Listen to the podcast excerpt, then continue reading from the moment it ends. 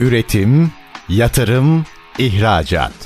Üreten Türkiye'nin radyosu Endüstri Radyo sizin bulunduğunuz her yerde. Endüstri Radyo'yu arabada, bilgisayarda ve cep telefonunuzdan her yerde dinleyebilirsiniz.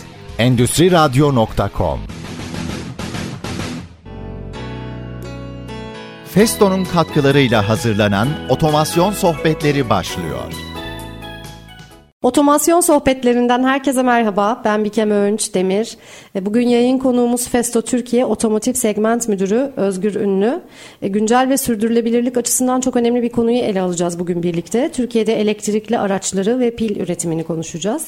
Özgür Bey hoş geldiniz öncelikle. Bayağı uzak yollardan geldiniz bizim yayınımıza. hoş bulduk Bikem Hanım. Teşekkür ediyorum. Sağ olun. Özgür Bey öncelikle sizi bir tanıyalım. Profesyonel geçmişiniz, e, şimdiye kadarki çalışma yaşamınız olabilir. Hala hazırda yaptığınız çalışmalar ve Festo bünyesindeki yürüttüğünüz projeleri bize böyle bir anlatabilir misiniz güzelce? Tabii ki. Öncelikle bu fırsatı verdiğiniz için teşekkür ediyorum. İsmim Özgür Ünlü. 17-10-1974 Eskişehir doğumluyum. Yaklaşık 19 yıldır Festo'da çalışıyorum.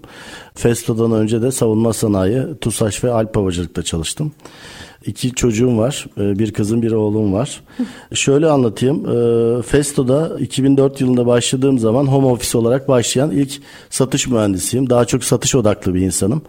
2005 yılında e, Festo'da ilk ofisimizi kurduk Eskişehir'de.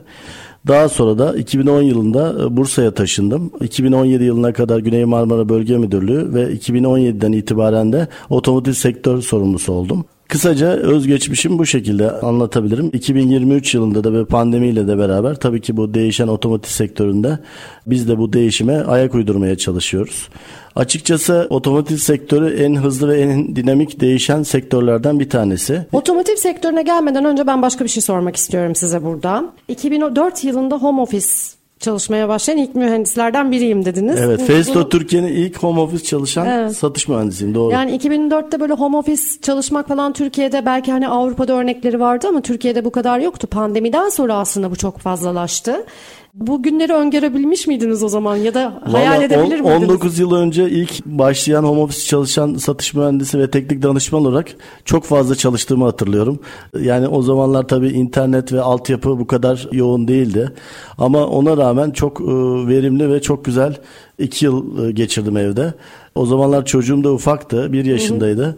Ona rağmen çok e, güzel başarılara imza attık Festo ile beraber. Siz antrenmanlıymışsınız yani aslında evden çalışma e, evet. konseptine. A- aşağıdan kırtasiyeden fax çekip henlik projesi yaptığımı da biliyorum yani açıkçası. O harika. e, peki e, burada e, bu 19 yılın bir değerlendirmesini de almak istiyorum sizden. Yani hem Festo'nun gelişimsel yani Türkiye'deki çalışmaları hem de siz e, şirket bünyesinde 19 yılda neler yaptınız? Festo benim hayatımın aslında üçte biri. Festo'da biz hepimiz bir aile gibiyiz ve çok ciddi anlamda önemli bir okul Festo. Ve e, bu konuyla ilgili bir akademimiz var. Festo'da her gün yeni şeyler öğreniyoruz. Tabii yaklaşık 20 yıldır belki 10 binden fazla işletmeye, belki 20 binden daha fazla insanla tanışmışımdır. Bu benim için çok ciddi bir deneyim. Sadece otomotiv fabrikaları değil, e, beyaz eşya sektörü, gıda paketleme birçok işletmeye e, satış için ziyaret ediyorsunuz. Tabii ki bu ziyaretlerde değişik şeyler öğreniyorsunuz.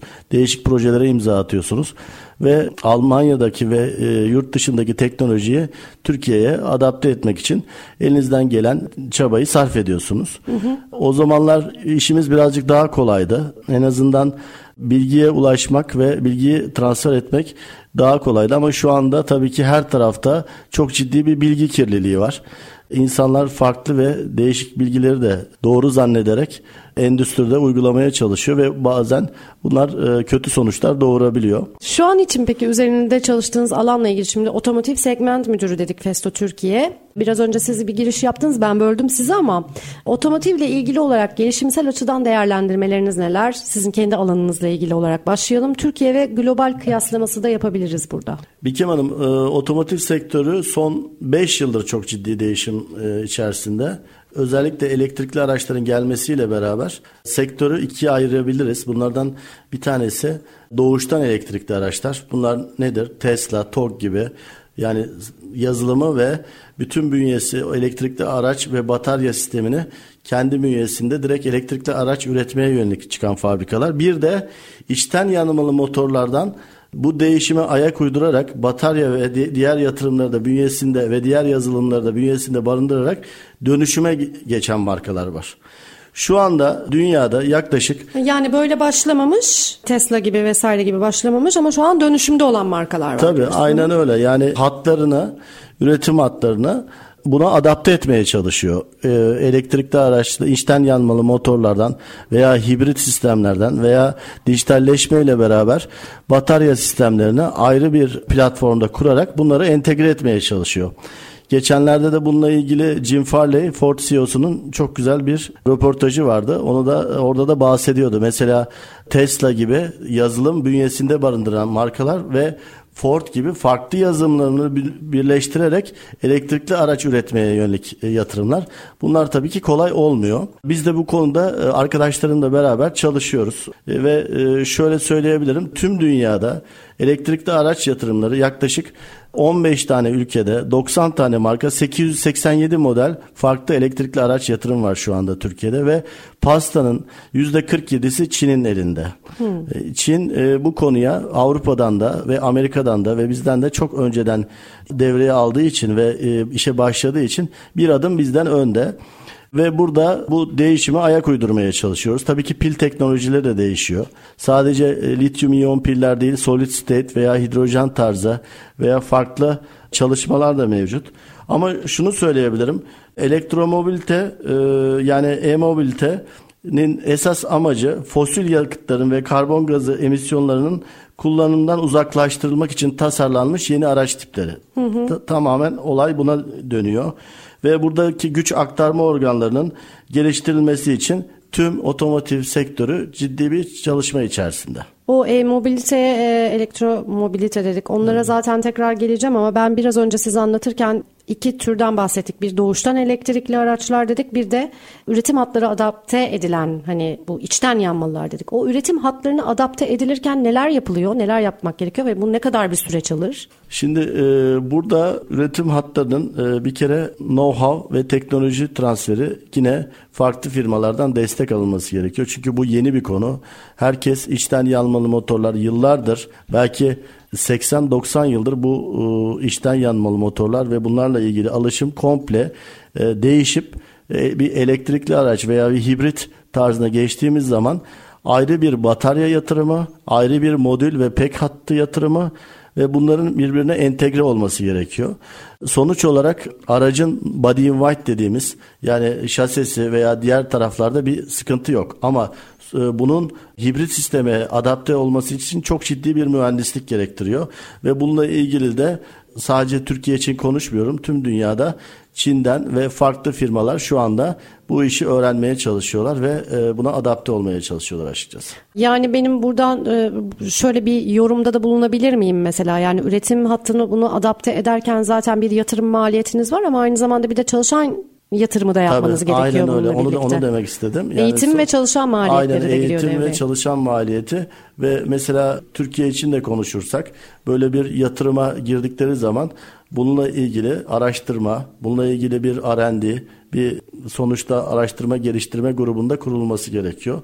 Çünkü her prosesin kendine özel has bir know-how var ve bununla ilgili firmalar ciddi bir mühendislik çalışması içerisinde. İşte mühendislerini belki Amerika'ya gönderiyorlar, Çin'e gönderiyorlar. Farklı bu teknolojileri hem öğrenip hem ülkemizde devreye almak için çalışıyorlar. Hani biraz önce konuşurken aslında sorumun bir kısmında şey vardı. Türkiye ve global kıyaslaması yapabilir miyiz demiştim. Yani otomotiv sektörü özelinde yaşanan bu gelişmelerle birlikte Türkiye nereye doğru gidiyor? Aslında Türkiye bence iyi bir yolda. Yani TOG'la beraber çok ses getirdiğini düşünüyorum. Mesela Eylül ayına bakarsanız araç satışında ilk 6'ya baktığınızda 3. E, sırada Tesla, 6. sırada TOG var. Elektrikli araçlar artık Türkiye'de de son zamanlarda bakarsanız yollarda çok ciddi Tesla ve TOG görüyorsunuz. Hı hı. Ve e, sonuçta Türkiye'de bir Avrupa ülkesi gibi bence buna çok ciddi anlamda adapte olduğunu düşünüyorum. Hatta bazı Doğu Avrupa ülkelerinden daha önde olduğunu düşünüyorum açıkçası. Hı hı. Hem kendi mühendislik alt yapımız açısından hem de diğer yani yıllardır Türkiye'de çok ciddi anlamda otomotiv sektörü e, bir know-how'u var ve mühendislik altyapısı da çok kuvvetli. Hı hı. Türkiye'de yaklaşık 400 tane Tier 1 var mesela. Sadece otomotiv OEM dediğimiz end user'lar değil aynı zamanda bunun hat kuran, ve bunlarla beraber bu otomotiv firmalarına parça üreten birçok Tier 1 firma var ve bence Türkiye çok iyi bir konumda daha da ileri pozisyona geçecek diye düşünüyorum. E, konuşurken şeyden hep bahsettik işte bir pandemi öncesi ve bir pandemi sonrası süreçteyiz şu anda ve aslında otomasyon teknolojileri tabii ki hayatımızda yeni değil. Pandemiden önce de vardı ama pandemiden sonra çok daha hızlandı ya da belki de bu yaşam yeni bir yaşam biçimi sunduğu için bu bize e, bilinç farklılaştı, değişti, dönüştü. Otomotiv sektöründe bu dönüşüm nasıl yaşanmaya devam eder sizce? Daha nasıl gider? Nereye kadar gider? Şimdi bu değişimle ilgili firmalar çok ciddi anlamda çalışıyor. Aslında e, iki tane ana konu var. Bir tanesi dijitalleşme, diğeri de sürdürülebilirlik. Hı hı. Herkes bu konulara e, önem veriyor ve bunlarla ilgili ayrı departmanlar kuruluyor e, otomasyon teknolojilerin gelişmesiyle beraber bu dijitalleşme, yapay zeka, nesnelerin interneti ve sürdürülebilirlik konuları çok önemli olmaya başladı. Güvenlik çok önemli olmaya başladı.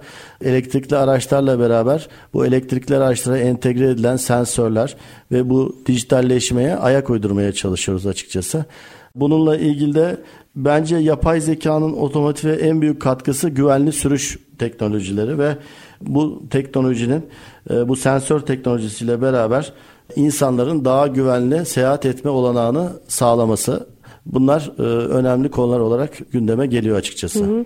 Hele ki Türkiye gibi daha doğrusu İstanbul gibi metropollerde bu güvenli sürüş teknolojileri bence çok daha önem kazanıyor. Çünkü en büyük problemimiz trafik kazaları rakamlarla da ortada. Aynen ee, öyle. Peki şimdi araya gitmeden önce o zaman son bir kez daha böyle hem bir hatırlatma olsun hem de bir üstünden geçelim. Döndüğümüzde de devam ederiz. Otomotiv endüstrisinin yapay zekadan faydalandığı alanlar var. Aslında biraz konuştuk bunları. İşte kısmi ve tam otonom araçlar, elektrikli ve düşük emisyonlu araçlar, imalat ekipmanı gibi falan. Bu alanlardan biraz söz edelim. Yani otomotiv endüstrisinin yapay zekadan faydalandığı alanları bir altını çizelim. Şöyle örnek verebilirim bir Hanım. Eskiden bir araç içerisinde kullanılan elektronik komponentlerin sayısı yaklaşık bu bir 10 yıl öncesine kıyasla belki iki kat artmıştır. Örnek verirsek bir Mercedes araçta normalde 3.2 kilometre kablo olurken S-Class bir Mercedes'te şu anda bu yaklaşık 7 kilometreye kadar çıktı ve birçok içerisinde sensör barındırması, güvenlikle ilgili sensörlerin ve yolla ilgili otonom sürüşle ilgili birçok ciddi yazılım var içerisinde. Mesela örnek vereyim. Siz elektrikli araçlarda e, bu sensör teknolojisiyle kazayı önlüyor. Önünüze ani bir şey çıktığında bu fren yapması, fren yapma şiddeti bunları ölçen birçok ekipman var. Birçok sensör teknolojisi ortaya çıkıyor ve bu da hayatımızı kolaylaştırıyor. İnsanlar tabi İstanbul gibi veya ne bileyim büyük metropollerde çok dalgın araba kullanılabiliyor ve bence bu teknoloji özellikle büyük metropollerde çok ciddi anlamda e, talep görecektir diye düşünüyorum. Çünkü insanların otomotiv kullanırken bu güvenli sürüş tekniklerine uygulamada biraz problem yaşanıyor açıkçası. Çok teşekkür ederim. Şimdi otomasyon sohbetlerinde kısa bir araya gidiyoruz. Döndüğümüzde kaldığımız yerden devam edeceğiz. Üretim, yatırım, ihracat. Üreten Türkiye'nin radyosu Endüstri Radyo sizin bulunduğunuz her yerde. Endüstri Radyo'yu arabada, bilgisayarda ve cep telefonunuzdan her yerde dinleyebilirsiniz. Endüstri Radyo.com Otomasyon sohbetleri kaldığı yerden devam ediyor. Festo Türkiye Otomotiv Segment Müdürü Özgür Ünlü ile beraberiz. Otomotiv sektörü özelinde konuşuyoruz. Türkiye'de elektrikli araçları ve pil üretimini ele alıyoruz. Elektrikli araçlara girdik aslında ama e, araya gitmeden önce otomotiv sektörünün yapay zekadan faydalandığı alanlar üzerine konuşuyorduk. Dilerseniz programı yeni dinlemeye başlayan dinleyicilerimiz için böyle bir hatırlatma yapalım. Altını yeniden çizelim bu faydalandığı alanların. Tabii ki e, Mükem Hanım. Sonuçta yapay zeka artık e, hayatımızın her yerinde ve e, otomotivde de hem üretimde de hem de araç kullanımında da çok ciddi bize destek veriyor. Özellikle güvenlik anlamında. Bence e, yapay zekanın otomotivde en büyük etkisi güvenlik. Hı hı. İnsanların kaza yapmaması ve güvenli sürüş tekniklerini uygulaması ve e, sonuç olarak sizi kontrol eden birçok mekanizma var. Artık atıyorum İstanbul'dan Antalya'ya gideceksiniz. Nerede şarj edeceğiniz, years ne kadar şarjın ne kadar kaldığı veya hangi istasyonda çay kahve içip şarj edebileceğiniz veya bir araçta önünüze bir kedi veya köpek çıktığında ani fren yapması ve bu fren direncini hesaplaması bu tarz durumlar yapay zekanın getirdiği ve yazılımın bize gösterdiği destekler açıkçası. Ben biraz daha fazlasını hayal edip bekleyen insanlardan biriyim aslında. Bakarsanız hani biraz çocukluğumuza gidelim. Çok eskiden böyle filmlerde, bilim kurgu filmlerinde görüp de yok bu da olmaz artık dediğimiz şeyleri çünkü yaşar olduk. Çok merak ediyorum sürücüsüz araçlar, uçan araçlar bunları görecek miyiz? Veya güvenli sürüş dediğimizde şu olacak mı yakın zamanda? Diyelim arabaya bindim, ön koltuğa oturdum. Araç benim ateşimi ölçecek. Belki uyku halimi algılayacak. Ve diyecek ki hayır kullanmaya uygun değilsin şu anda. Böyle şeyler görecek miyiz? Bikem Hanım hali hazırda aslında bunlar var. Yorgunluk tespiti veya hı hı. ne bileyim bir kalp krizi geçirdiğiniz zaman otomatik olarak hastaneyle irtibata geçmesi gibi konular zaten e, acil servisi arama falan. Aynen yani. öyle acil servisi arama. Ondan sonra bu konuyla ilgili olarak dediğim gibi doğuştan elektrikli araçlar yazılım konusunda bir tık daha önde oldukları için çok farklı teknolojiler var. Yani biraz önce de söyledim şu anda yollarda e, İstanbul'da da veya birçok ile gittiğiniz zaman Tesla sayısının çok arttığını görüyorsunuz. TOK sayısının arttığını görüyorsunuz ki Eylül'deki satışlara baktığınız zaman ilk 6'da bu araçlar. Diğer araçlar da tabii ki bunu takip ediyor. Ama sonuç olarak insanlar artık güvenli, sessiz ve uzun yolda bütün parametreleri okuyabildiği bir seyahat yapmak istiyor ve bununla ilgili de kendilerini daha rahat hissediyorlar. Otonom ve insansız yani bir aracın kendi kendine bir yere gitmesiyle ilgili çok ciddi çalışmalar var. Almanya'da çok ciddi çalışmalar var. Ben de yakın zamanda bunun altyapı kurulduktan sonra gerçekleşebileceğini düşünüyorum ama bununla ilgili bir süre veremem şu anda. Zaten süre vermek gerçekten biraz zor bu tarz gelişmelerle ilgili. Şimdi biraz şeyden bahsedelim. E-mobilite, gelecek e-mobiliteye aittir diyor Festo. Web sitesinde de Festo'nun böyle bir mottodan bahsediyoruz. Bununla ne demek istiyoruz? Şimdi ilk başta isterseniz bu e-mobilite veya elektromobilite ne demek onu biraz açalım. Hı hı. Yani aslında özellikle otomotiv sektöründe araç tasarımının fosil yakıtların ve karbon gazı emisyonlarının kullanımından uzaklaştırmak için tasarlanmış elektrikli çalışan güç aktarma organlarında geliştirilmesine imkan veren bir terim aslında elektromobilite. Festo ne yapıyor bununla ilgili? Festo bu konuyla ilgili de çok uzun zamandır çalışıyor. Elektromobilite ile ilgili çözümlerimiz Festo'nun internet sitesinde Türkçe olarak yayına katılan arkadaşlarımız bakabilir. Özellikle handling sistemleri, taşıma sistemleri. Çünkü batarya aracın kalbi ve bataryanın içinde bulunan modüller ve bununla ilgili hücreler çok ciddi anlamda hassas taşınması gereken parçalar. Festo bu konuyla ilgili güvenli handling, safety handling artı elektrikli eksenler olsun. Bununla ilgili gripper taşıma sistemleri olsun çok ciddi anlamda çalışıyor ve bununla ilgili ürünlerimiz var. Ve sonuç olarak bir batarya hattı kurulduğu zaman tüm hücreden modül ve pek aşamasına geçesiye kadar tüm aşamalarda Festo'nun uygun ekipmanlarını kullanabiliriz. Hı. Elektromobilite ile ilgili. Bir de işin kimyasal tarafı var. Proses otomasyon dediğimiz. O konuyla ilgili de yani hücrenin kendisinin yapılması pilin ana elementi olan hücrenin sel dediğimiz hücrenin oluşturulması ilgili de Festo'nun kullanılan birçok proses otomasyon ürünü var. Aktüatörlü vanalardan tutun, pinç vanalardan tutun birçok ekipmanımız var. Bu konuda da biz destek olabiliriz.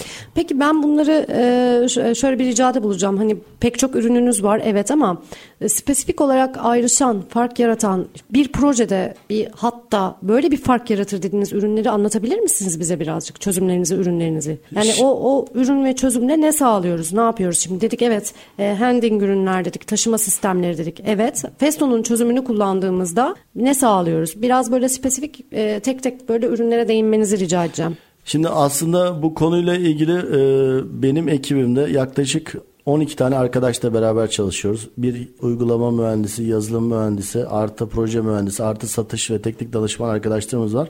Böyle bir proje olduğumuz zaman Almanya ile beraber biz e, bunu arkadaşlarımızla beraber ilk başta projeyi inceliyoruz hangi e, ürünler bu hatta uygun olur?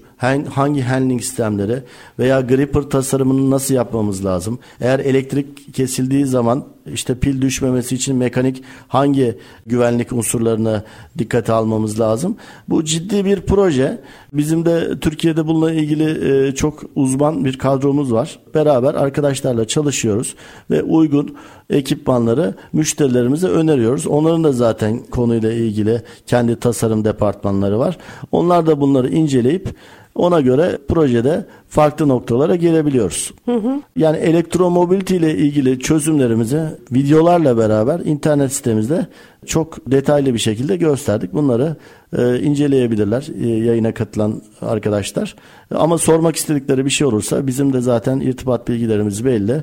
Biz e, ben Bursa'da yaşıyorum. Hı hı. Bursa'da bir ofisimiz var. Çünkü evet, sağ olun. Bugün Bursa'dan buralara kadar geldiniz. Evet, otomotivin kalbi orada olduğu için orada arkadaşlarla beraber her gün çalışıyoruz bu konuyla ilgili. Hı hı. Peki şimdiye kadar yani hani bu yeni bir konu aslında dünya için. Dedik ki o yüzden soruyorum bunu. Şimdiye kadar aşağı yukarı kaç projeyi gerçekleştirdiniz Türkiye'de?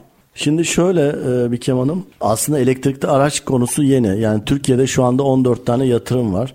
Bu 14 tane yatırımla ilgili olarak bir de bizim e, kendi cluster'ımızda Orta Doğu'da bize bağlı e, MENA dediğimiz bölge. Suudi Arabistan'da da yatırımlar var. Bu ya, Türkiye'deki 14 yatırım yerli yatırım mı? Yerli ve yabancı diyelim. Toplam evet, 14. Yani Hı-hı. bazısı pil üretiyor, bazısı komple elektrikli araç yapıyor veya ne bileyim bunlarla ilgili biraz önce bahsettiğim gibi doğuştan ve daha sonra evrilerek gelen yatırımlar var. Tabii bunların çoğu gizli yatırım. Bunlarla ilgili bizim e, şu anda sayısını net veremeyeceğim ama e, irili ufaklı yaptığımız otomotiv sektöründe birçok proje var açıkçası. Hı hı. E, elektrikli araçların dönüşümü veya e, body in white dediğimiz kaynak fikstürlerinin olduğu hatlarıyla yapılmasıyla ilgili birçok projeye imza attık. Bu dediniz ya hani bu e-mobilite ile ilgili bu kelimeyi de söyleyemiyorum sanırım. Çözümlerimizi web sitemizden online izleyebilirler bu konuda bilgi edinebilirler diye. Bunun da altını buradan bir daha çizelim. Hani bu çözümleri rahatlıkla e, izleyip bunlarla ilgili bilgi edinebilirsiniz ki altını çizdiğimiz bir başka konuda bilgi kirliliği bence doğru adresten bilgiyi almak önemli evet, burada. Kesinlikle. Yani bizim burada aslında teşvik etmemiz gerekiyor Hı-hı. insanlara, firmalara. Bu konuyla ilgili tasarım artı hatların kurulması ve bunlara bu değişime ayak uydurması gerekiyor. Yani sonuç olarak bir egzoz üreten bir firma eğer bu değişime ayak uydurmazsa 10 sene sonra o firmanın yaşama şansı çok zor. Hı hı. Çünkü e, şu anda dediğimiz gibi dünyada belki pandemiyle beraber çok ciddi bir düşüş oldu ama 90 milyondan fazla araç e, üretiliyor ve bu üretilen araçların her sene elektrikli araç porsiyonu gitgide artıyor. Hı hı. Ve buna bu değişime ayak uydurmak zorundayız hepimiz. Yani hı hı. otomotiv sektörü ve buna bağlı olan çalışan herkes açıkçası. Bir kere her şeyden önce bunu dünya için yapmamız gerekiyor. Çünkü e, altını çizelim sürdürülebilirlik açısından çok önemli öyle değil mi? Kesinlikle çok önemli. Yani artık firmaların sürdürülebilirlik programları var ve büyük firmalar kendine bağlı çalışan firmalarda birkaç sene sonra karbon nötr olmalarını istiyorlar ve bununla ilgili çalışmaları neler yaptıklarını öğrenmek istiyorlar. Tedarikçilerini seçerken e, karbon nötr e, ile ilgili yaptığı çalışmaları, projeleri duymak istiyorlar. Bunlar gerçekten bütün dünya için çok önemli. Hı hı. Mesela şöyle söyleyeyim bir e, üretim hattında basınçlı hava bizim işimiz. Basınçlı hava kullanılıyor. Mesela bu basınçlı havanın optimum şekilde kullanılması veya ne bileyim bir e, çalışmadığı zaman durdurulması ile ilgili enerji saving service dediğimiz konulara karbon ayak izinin azaltılmasına yönelik birçok çalışma var. Pneumatikten elektriğe ciddi anlamda bir geçiş var. Biz de Festo olarak bu konuda e, hem kendi birimizde hem Almanya ile çok organize olarak çalışıyoruz açıkçası. Peki e, Özgür Bey bu elektrikli araçlar işte bu karbon emisyonu adına hani oldukça önemli diyoruz ya bununla ilgili rakamlar var mı? Yani hani şöyle bir dönüşüm yaratabilir. Şöyle bir etki sağlayabilir. Karbon salınımının azaltılmasında. Bu da bununla beraber olarak dünya içinde böyle bir katkı yaratabilir diyeceğimiz rakamlar, raporlar. Şimdi bu konuyla ilgili aslında TAYSAT'ın çok güzel raporları var. Özellikle Türkiye'deki otomotiv üreticilerinin hedeflerine elektrifikasyon, sürdürülebilir çözüm önerileri ve dijitalleşme ile ilgili yaptığı çalışmalar, karbonla ilgili, karbon emisyonu azaltılmasına yönelik çalışmalarıyla ilgili ve bunu tedarikçilerine iletmeleriyle ilgili çok güzel projeler var. TAYSAT'ta bununla ilgili bir ekip var.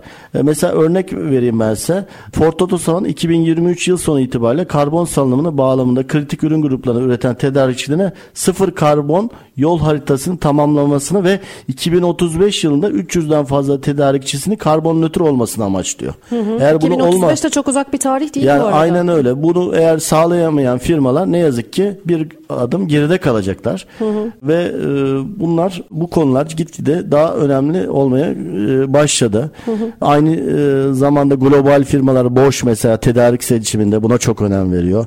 Bununla ilgili raporları soruyor. Siz bir ürünü sattığınızda atıyorum 100 euro ama sizin bu raporlarınız ve çalışmalarınız var. Sizin ürününüz 110 euro o zaman sizi tercih edebiliyor. Hı hı. Örnek mesela bunlar. Ee, o yüzden firmaların bu konuya daha fazla önem vermesi gerekiyor.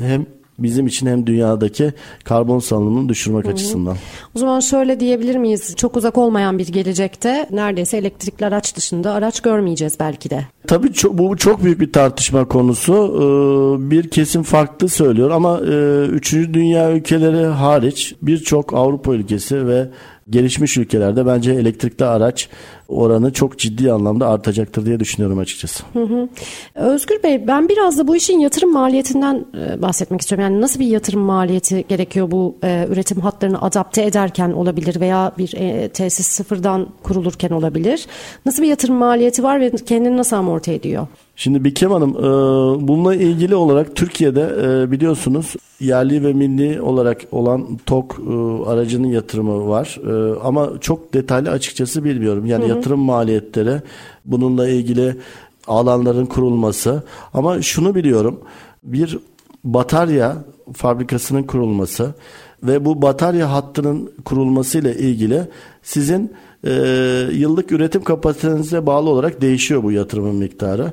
Ama bununla ilgili olarak da e, şu anda mesela dünyada örnek vereyim. E, bir Çinli firma bu batarya ve yatırım hatlarını koruyor ve şu andaki üretim kapasitesi 2027 yılına kadar dolu. Yani siz oradan bir pil veya batarya hattı almak isteseniz 3 yıl 4 yıl beklemek zorundasınız. Size sıra gelsin de batarya hattı kurulsun. O yüzden e, ve bu firmaların ciroları e, milyar dolar seviyesinde çok ciddi e, rakamlar açıkçası. Çok teşekkür ederim. E, şimdi otomasyon sohbetlerinde kısa bir araya gideceğiz. Döndüğümüzde pil teknolojilerinden, pil üretiminden biraz bahsedelim. Otomasyon sohbetlerinde kısa bir ara. Üretim, yatırım, ihracat.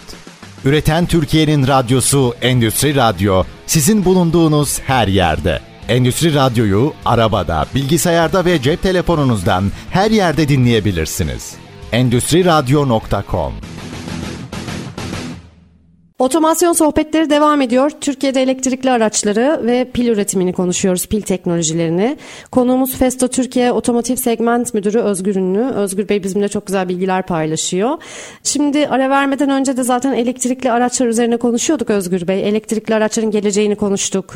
Benim hayal gücümden ileri giderek biraz daha uzaklara gittik. Neler eklemek istersiniz elektrikli araçların geleceğiyle ilgili? Yani dediğim gibi elektrikli araç teknolojisi sonuçta bence tüm dünya için e, bu fosil yakıtlardan kurtulması ve karbon emisyonu azaltılması için must. Yani bununla ilgili bu değişime hepimiz ayak uydurmak zorundayız. Biraz önce de bahsettim. Sadece kullanıcılar değil, bu sektörde çalışan tüm paydaşlar. Bu Tier 1 dediğimiz içten yanmalı motorla e, üretim yapan birçok firma var. Bu firmalarda bu konuyla ilgili bir e, ARGE bütçesi ayırmak zorunda. Hı hı. Ayırmazlarsa ileriki aşamalarda e, konu farklı noktalara gidebilir diye düşünüyorum açıkçası. Hı hı. Ee, Özgür Bey şimdi de e, biraz pil üretimine, pil teknolojilerine geçelim isterseniz. Biraz bahsedebilir misiniz bize pil teknolojilerinden? Neden önemli? E, Tabii sonuç e, olarak Türkiye'de şu anda bizim saydığımız 14 tane ayrı farklı pil ve elektrikli araçla ilgili yatırım var. Ankara'da, İstanbul'da, Bursa'da, Kayseri'de, Antalya'da çeşitli firmalar pil üretimine başladı. Tabii pil üretimi de değişiyor. Yani sonuç olarak şu anda konuştuğumuz piller genelde lityum iyon tarzı piller ama solid state katı pillere de geçişle ilgili çalışmalar var. Hmm. Çin'deki e, çalışmalardan daha farklı olmak istiyor Avrupa ve bizler de aynı şekilde. O yüzden bu pil ömrünün uzatılması ile ilgili çalışmalar artı pil üretimindeki teknolojilerin geliştirilmesi ile ilgili çalışmalar devam ediyor. Festo olarak biz de bu konuda Almanya ile entegre olarak çalışıyoruz. Pil üretimindeki teknolojilerin geliştirilmesine yönelik çalışmalar dediniz. Yani ne gibi çalışmalardan bahsediyoruz? Nasıl geliştirilebilir bu teknolojiler? Yani pil üretiminde e, açıkçası e, Çin tarafında bir know-how var. Burada bazı özel prosesler var. Örnek verecek olursam mesela lazer kaynağı. Bu lazer kaynağı ile ilgili yurt dışına bağımlılığı azaltılacak bazı çalışmalar var. Bu know-how'u kendi bünyesinde e, oluşturmaya çalışan lokal firmalar var. O yüzden bu teknolojilerin dışa bağımlılık ve daha iyi yapılması konusunda e, Türkiye'de de ciddi çalışmalar var açıkçası. Ee, hidrojen konusunda çalışmalar var. Ha, ve, hidrojen konusunda tabii evet, aynen beynimiz. öyle. Hidrojen konusunda TÜBİTAK artı farklı birimlerle ilgili oluşturulan ekipler var. Hidrojen ee, konusu da son zamanlarda bayağı öne çıkan e, tabii, tabii, aynen öyle. konuşulan bir konu. Yani hidrojen ve fuel cell yani sonuçta bu şu ana kadar olan değişim yani içten yanmalı motorlarla elektrikli araçlara ve batarya üretimine olan değişimden daha kısa bir süre içerisinde bu hidrojen ve solid state ile ilgili gelişimin olacağı söyleniyor. Peki bu gelişim ne yaratacak? Nasıl bir etki yaratacak? Ne sağlayacak? Şimdi hidrojenin farkı ve avantajları ya da faydası ne olabilir? Hidrojenle ilgili e, aslında çalışmalar var ama bu tabii ki çalışmalarla ilgili altyapıyı da aynı şekilde oluşturmak gerekiyor. Tabii hidrojen çok yüksek basınçta 700 barlar e, ve 1000 barlar ve ciddi anlamda güvenlik konusu da ön plana çıkıyor. Tabii bunlar bütün bu parametreleri bir araya getirdiğiniz zaman ben e, önümüzdeki 10-15 yıl içerisinde farklı değişimler olacağını düşünüyorum altyapıya bağlı olarak. Bu istasyonların kurulması çok önemli. Hı hı. Ee, bu istasyonların ve hızlı şarj istasyonlarının artı aracın hiç bakımsız olarak bakıma ihtiyaç duymadan ciddi anlamda 10 yıl veya ne bileyim 15 yıl süreli garantilerden bahsediliyor. Bu evrim ve bu değişim olacaktır. Ee, sonuç olarak hep beraber takip edip göreceğiz. 10-15 yıl da gerçekten çok uzun bir zaman değil aslında. Evet. Hani hep diyoruz gelecek artık yarından da yakın evet. diye. Biraz öyle. Peki biraz Festo'nun gene bu konudaki çözümlerini altını çizerek ayrıştırarak anlatalım. Pil ve elektrik motoru montajı çözümleri konusunda neler yapıyor Festo? Bu konuyla ilgili bir ekibimiz var Bikem Hanım. Avrupa'da e, ben de aynı zamanda hem Türkiye hem bizim cluster'daki e, Orta Doğu'daki Business EV Developer olarak geçiyorum bu konuyla ilgili.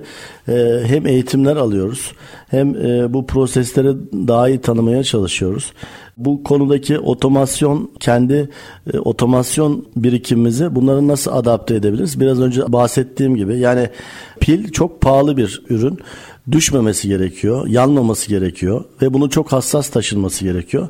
Biz de bununla ilgili kendi ürün gamımızda olan handling sistemleri, gripper, güvenlik veya hassas taşıma ile ilgili birçok çözüm müşterilerimize sunabiliyoruz. Güvenlik konusu da çok önemli bir şey. Tabii burada güvenlik konusuna da dikkat çekmek gerekiyor. Evet ben zaten özellikle onu e, notlarımın arasında da almıştım güvenlik konusunu. Bir elektrikli otomobilin veya elektrikli ticari aracın güvenilirliği ayrı ayrı bileşenlerin e, varlığına bağlı diye.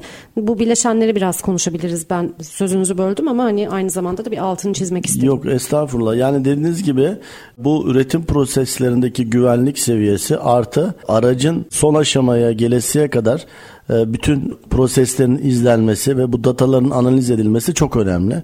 Burada bir pil üretildikten sonra bunun kaçak testi yapılıyor, farklı testler yapılıyor. Çünkü atıyorum e, bir Tesla aracında belki 7000 tane ufak kalem pil var ve bunların çok ciddi anlamda birbiriyle entegre çalışmaması, kaçak olmaması veya ne bileyim farklı pouch cell dediğimiz veya ne bileyim prizmatik sel dediğimiz Dünyada birçok pil üretimcisi var ve bunlarla ilgili olarak da güvenlik konusu her zaman e, için hassas bir konu. Çünkü e, bu araç yanmaya başladığı zaman belki YouTube'da videolarını görmüşsünüzdür. Yani bunu söndürmek bile kolay değil. Yani haftalarca çok hmm. ciddi anlamda e, güvenliğe dikkat etmemiz gerekiyor. Peki ne gibi durumlarda böyle bir güvenlik riski oluşturabilir? Yani mesela bunu şu, şunun için soruyorum hani bakım, onarım, teknik servis vesaire gibi durumların periyodik olarak gerçekleştirilmesi mi gerekir? Hangi durumlarda güvenlik riskiyle karşı karşıya kalabiliriz bu araçlarda? Kaza unsuru tabii yani Hı-hı. bir kaza olduğu zaman bununla ilgili Amerika'da birçok video var. Siz de YouTube'dan görebilirsiniz.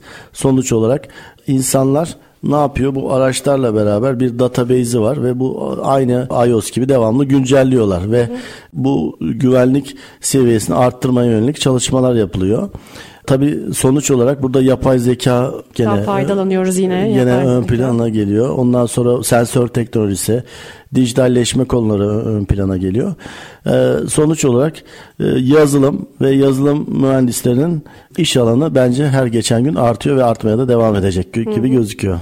Çok güzel bir şey söylediniz çünkü hemen hemen her programda altını çizdiğim bir şey bu. Ee, bu otomasyon teknolojileriyle hani meslekler dönüşecek, işte bazı alanlar insansızlaşacak ama böyle alanlarda da yeni meslek grupları ya da mesleklere yeni e, yetkinlikler eklenecekti diyebiliriz. Kes, böyle bir dönüşüm de söz konusu. Kesinlikle, kesinlikle. Tamam, buradan bunun altını bir kez daha çizelim. Evet. Anlatırken dediniz ki dataların analizi e, yapılmalı, yapılıyor. Evet. Bu dataların analiz, data analizi ile ilgili yöntemler neler? Şimdi aslında Festo genelde piyasada bir endüstriyel otomasyon firması olarak bilinir ama bizim de e, yapay zeka konusunda çalışmalarımız var. Hı hı. Almanya'da Risolto adlı bir firmayı satın aldı. Burada matematik mühendisleri çalışıyor. Hı hı. Bu matematik mühendisleri üretim esnasındaki dataları analiz ederek bir arızanın daha önceden e, veya olmadan önce müşteriye bildirilmesini sağlıyor. Kısaca öyle özetleyeyim. Yani bir üretim hattı var. Bir klempler devamlı çalışıyor. Tak tak belki 1000-1500 seferde oradaki aşınan bir dişli mekanizmasını bize önceden haber verecek ve bu dataların analizini yapan konuyla çalışan uzman matematik mühendisleri var. Biz de FEST olarak bu konuda e, çalışıyoruz. Bizim müşteri çözümleri departmanımız, teknoloji management dediğimiz. Türkiye'de ayrı, de böyle bir ekip var yani. Tabii bununla ilgili bir ekibimiz var. Bu dataları alıyoruz müşterilerimizden. Sonra analiz etmesi için görüşüyoruz ve o analiz sonucunda farklı projelerde ortaya çıkıyor. Bunu bir örnekle açıklayabilir misiniz? Mesela şöyle bir datayla böyle bir dönüşüm yap. Vallahi aslında bu konu biraz gizli ama bir kemanım yani biraz çünkü müşterilerimizin biraz Müşteri marka e, ismi vermeyebiliriz. Tabii yani e, sonuç olarak bir makine imalatçısında makine imalatçısı hattını veya ne bileyim makinesini yurt dışına satıyor. Hı hı. E, ve o hatta e, bağlanarak cloud üzerinden veya farklı yerde o dataların analiz edip müşterisine bir arıza olmadan önce söylemesi hı hı. bu onun için bir avantaj oluyor. Tabii. Yani bu dataların tabi toplanması ve doğru şekilde analiz edilmesi gerekiyor. Bizim de bu konuyla ilgili çalışmalarımız var. Konunun başında da bizim teknoloji management e, müdürümüz Fikret Kemal Akgüz var. O hı hı. bu konuyla ilgili daha detaylı bilgi verebilir açıkçası. Evet Fikret Bey de daha önce ağırlamıştık zaten burada. Evet, evet. Peki o zaman biraz da şuna değinelim. E, hep güvenlik güvenlik dedik. E, bu alanın iş sağlığı ve güvenliği açısından faydaları nelerdir? İş sağlığı ve güvenliği açısından yani pil üretim açısından evet. mı soruyorsunuz evet, yoksa evet. E, elektrikli araç olarak? İkisi açısından da değerlendirebiliriz tabii ki. Sonuç olarak e, pil üretim tesislerine baktığınız zaman insanların giydiği ekipmanlar bile yani sonuç olarak ciddi anlamda dediğimiz gibi pil üretimi çok hassas bir konu. Hı hı. Dikkat edilmesi gereken bir konu. Herhangi bir hataya izin vermeyen bir konu. O yüzden bununla ilgili Avrupa Birliği'nde ve Türkiye'de ve Amerika'da farklı regülasyonlar var. Bu regülasyonları oluşturmaya çalışıyorlar işçi sağlığı ve iş güvenliği açısından. Ama dediğim gibi TAYSAT'ın bununla ilgili de raporları var. Hı. Bu regülasyonlar nelerdir derseniz onların sitesinden de bakabilirsiniz. Hı TAYSAT'ın sitesinden bunun evet. bilgilerini alabiliyoruz. Evet, evet. Özgür Bey bu alandaki rekabetten biraz konuşalım. Bu rekabet nasıl evrilecek? Nereye doğru gidecek? Programımızın yavaş yavaş sonuna geliyoruz. Bence e, rekabet her zaman güzeldir. Birçok firma bu rekabette e, daha fazla pay almak için çalışıyor. Avrupalı firmalar artı Çin'de biraz önce de söylediğim gibi yani şu anda dünyada En son buraya gelmeden baktım yaklaşık 856 tane elektrikli araç yatırımı var ve bu yatırımların yaklaşık %47'si Çin'de. Ee, bizim de bir an önce hızlı olup e, bu elektrikli araçla ilgili modellerin hem Avrupa'da hem Türkiye'de veya farklı ülkelerde bu pastadan pay alması gerekiyor hı hı. ve kendini geliştirmesi gerekiyor. Tabi burada e, rekabetle beraber araç fiyatları da ön plana geliyor. Biliyorsunuz hmm. balon vardı birkaç ay önce ama şu anda gitgide araç fiyatları düşmeye başlıyor. Hmm. Ve Çin'den gelen bu rekabet bizi de kendimize hem üretim hatlarımızı low cost yapmaya hem de dikkatli olmamız gerektiğini ve aracı mümkün olduğunca ekonomik ve uzun pil ömrüyle beraber yollara çıkması gerekiyor açıkçası. Çok ciddi Tam bir... özetleyemedim kusura bakmayın Yok, ama. Gayet güzel anlattınız da ben, ben dikkatimi çeken şu oldu. Gerçekten yüzde 47 çok ciddi bir oran yani yarı yarıya neredeyse. Kaç tane dünyada yatırım var demiştiniz elektrikli araç? 800? Şimdi globale baktığımız zaman şu anda 90 farklı markanın 858 Hı. adet elektrikli araç yatırımı var. Türkiye'de de 14 tane var demiştik Şimdi, değil mi? Yani çok... yo, yo, bu Türkiye'deki araç yatırımı değil. Bu sadece pil ve pile bağlı yatırımlar. Türkiye'de şu anda biliyorsunuz e, lokal olarak TOG var hı hı. ve ikinci modeli de çıkacak yakın zamanda. Hı hı. Mesela ABD'de şöyle bir şey söyleyeyim. 10 marka 76 model. Fransa'da 2 marka 74 model. Güney Kore'de 2 marka 54 model. Çin'de 46 marka 256 model. Çok ciddi bir fark tabii ki. Mesela yani artık reklamları da baktığınız zaman çok ciddi farklı markaları e, reklamlarda görmeye başlıyorsunuz. Hı hı. Yollarda da görmeye başlıyorsunuz. E, Japonya'ya baktığımızda da 12 marka 198 model. Burada da çok ciddi rakamlar var. Evet, evet. Bunların hepsini e, dediğim gibi farklı internet sitelerinde Otomotiv Sanayici Derneği ve Artı Taysat'ın e, raporlarında da bulabilirsiniz. Hı hı. Çok teşekkür ederim. Son olarak ben e, Festo Türkiye'nin bu alandaki e, önümüzdeki süreçte kısa vadede hedefleri nelerdir? Onu da öğrenelim. Programımızı kapatalım. Evet teşekkür ederim. Çok hoş bir sohbetti benim açımdan da. Festo Türkiye olarak biz de tabii ki büyümek istiyoruz. Batarya bizim için çok ciddi bir fırsat. Elektrikli araçlarla ilgili bu yatırımları takip etmek ve buralarda daha fazla yer almak için bir ekip kuruyoruz. Ve Avrupa ile beraber, Almanya ile beraber çalışıyoruz. Ee, arkadaşlarımıza bu konuyla ilgili eğitim alması için farklı değişik tool'larımız var. Bunlarla ilgili özellikle yazılım ve proje mühendisi arkadaşlarımızı eğitiyoruz ve e, yakın gelecekte de bizim de otomotiv sektörü şu anda Türkiye'deki en büyük segment e, daha da büyüyeceğini düşünüyorum açıkçası. Satış anlamında da aynı şekilde. Çok teşekkürler Özgür Bey. Çok değerli bilgiler paylaştınız bugün bizimle elektrikli araçlar ve pil üretim teknolojileriyle ilgili. Yayınımıza katıldığınız için tekrar teşekkür ederiz. Ben teşekkür ederim. Çok hoş bir sohbetti. Sizi de tanımak. Arkadaşlara da teşekkür ediyorum. Teşekkürler. Otomasyon sohbetlerinin bugün sonuna geldik. Bir sonraki programda yeni konu ve konuklarımızla görüşmek üzere. Hoşçakalın.